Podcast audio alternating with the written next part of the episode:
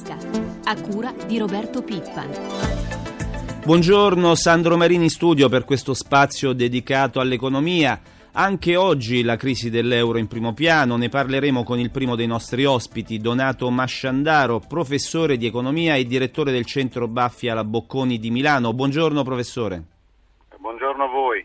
Il primo ministro greco Papandreou è da ieri in Germania, dove ha avuto una serie di incontri, fra cui un colloquio a quattro occhi ieri sera con la cancelliera, la Merkel. Eh, Papandreou sta cercando di convincere i tedeschi sulla bontà dell'impegno dei greci a risanare i conti dello Stato. La Merkel ha assicurato la, l'aiuto della Germania, a patto però che Atene implementi le riforme e rispetti gli impegni. Professore, eh, sembra proprio essere questo il punto. Atene riuscirà a rispettare gli impegni?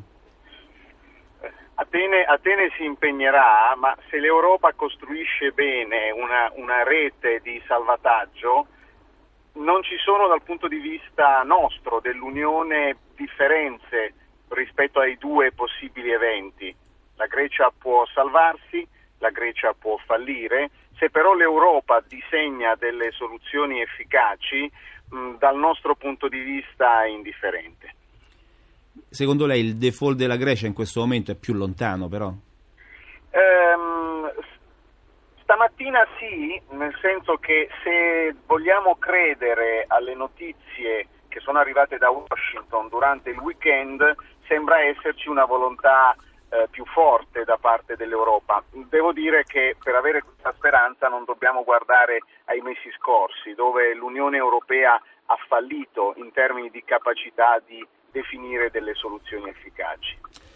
Professore, sale però la tensione fra Europa e Stati Uniti. Gli americani sollecitano l'Unione Europea a contrastar con maggior, a contrastare con maggior decisione la crisi del debito che sta danneggiando la crescita in tutto il mondo e sollecitano anche l'aumento delle risorse del Fondo Salva Stati. Prima però il presidente dell'Eurogruppo, Juncker, ha replicato seccato alle critiche e ieri il ministro delle finanze tedesco, Schauble, ha detto no all'aumento salva stati, all'aumento del fondo salva stati. Professore, eh, come valuta queste tensioni? Allora, eh, quello che dicono gli Stati Uniti è, è giusto, eh, non è il miglior pulpito, nel senso che gli Stati Uniti sono responsabili di tutto quello che è successo.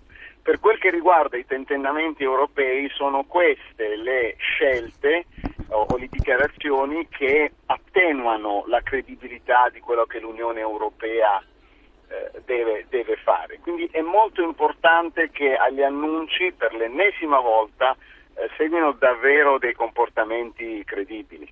Grazie, grazie al professor Donato Masciandaro.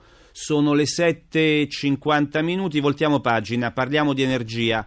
Un tema che è stato al centro dell'omonimo festival, il Festival dell'Energia, appunto, che si è tenuto nel fine settimana a Firenze. Fra i tanti relatori c'è stato anche Umberto Quadrino, ex presidente di Edison ed esperto del settore. Questa mattina è qui con noi Economia in tasca. Buongiorno, dottor Quadrino. Buongiorno a voi. Innanzitutto le vorrei chiedere eh, quali saranno gli effetti sul nostro mercato energetico dopo la cancellazione del programma nucleare italiano? Ma a breve termine non succede nulla, perché il nucleare non l'avevamo e continueremo a non averlo. Eh, il fatto è che nel nostro piano energetico, che non è ancora stato presentato ma verrà presentato a breve, entro la fine dell'anno, era previsto che il venticinque per cento della produzione elettrica fosse fatto col nucleare.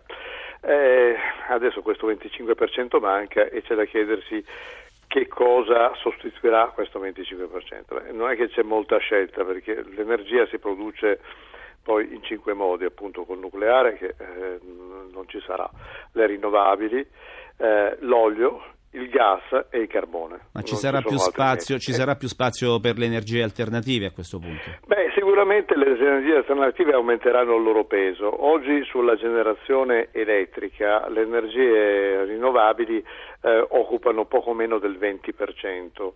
Eh, nel piano delle rinnovabili presentato l'anno scorso eh, era previsto che eh, salissero al ventisei per cento. Sembra poco l'incremento, ma attenzione che eh, delle rinnovabili attuali la gran parte è idroelettrico fatto cent'anni fa, quando c'è stato il grande eh, sviluppo dell'industria mh, idroelettrica eh, italiana e, e quindi questo non è ulteriormente espandibile.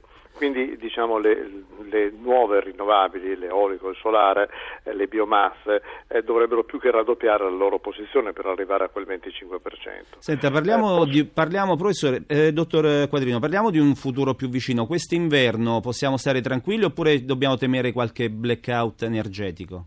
No, direi che da questo punto di vista si può stare assolutamente tranquilli. Negli ultimi anni sono stati fatti molti investimenti sia nel settore elettrico che in quello del gas per aumentare una capacità produttiva che sembrava carente, anzi era sicuramente carente. Bene. Per qualche anno avevamo rischiato appunto blackout, ma oggi la situazione è molto diversa. Eh, Bene, per, ultimi... perfetto, è chiarissimo dottor Quadrino, mi scusi ma dobbiamo andare avanti. Prego. Passiamo alla pagina finanziaria, colleghiamoci con Milano dove questa mattina c'è Sabrina Manfroi. Buongiorno Sabrina. Buongiorno da Milano. Iniziamo con l'Asia, quali novità dei mercati dell'estremo oriente? Purtroppo la fiammata di ieri non sembra eh, contagiare anche le piazze asiatiche, in questo momento Hong Kong perde lo zero virgola nove percento mentre il Nikkei è sulla parità.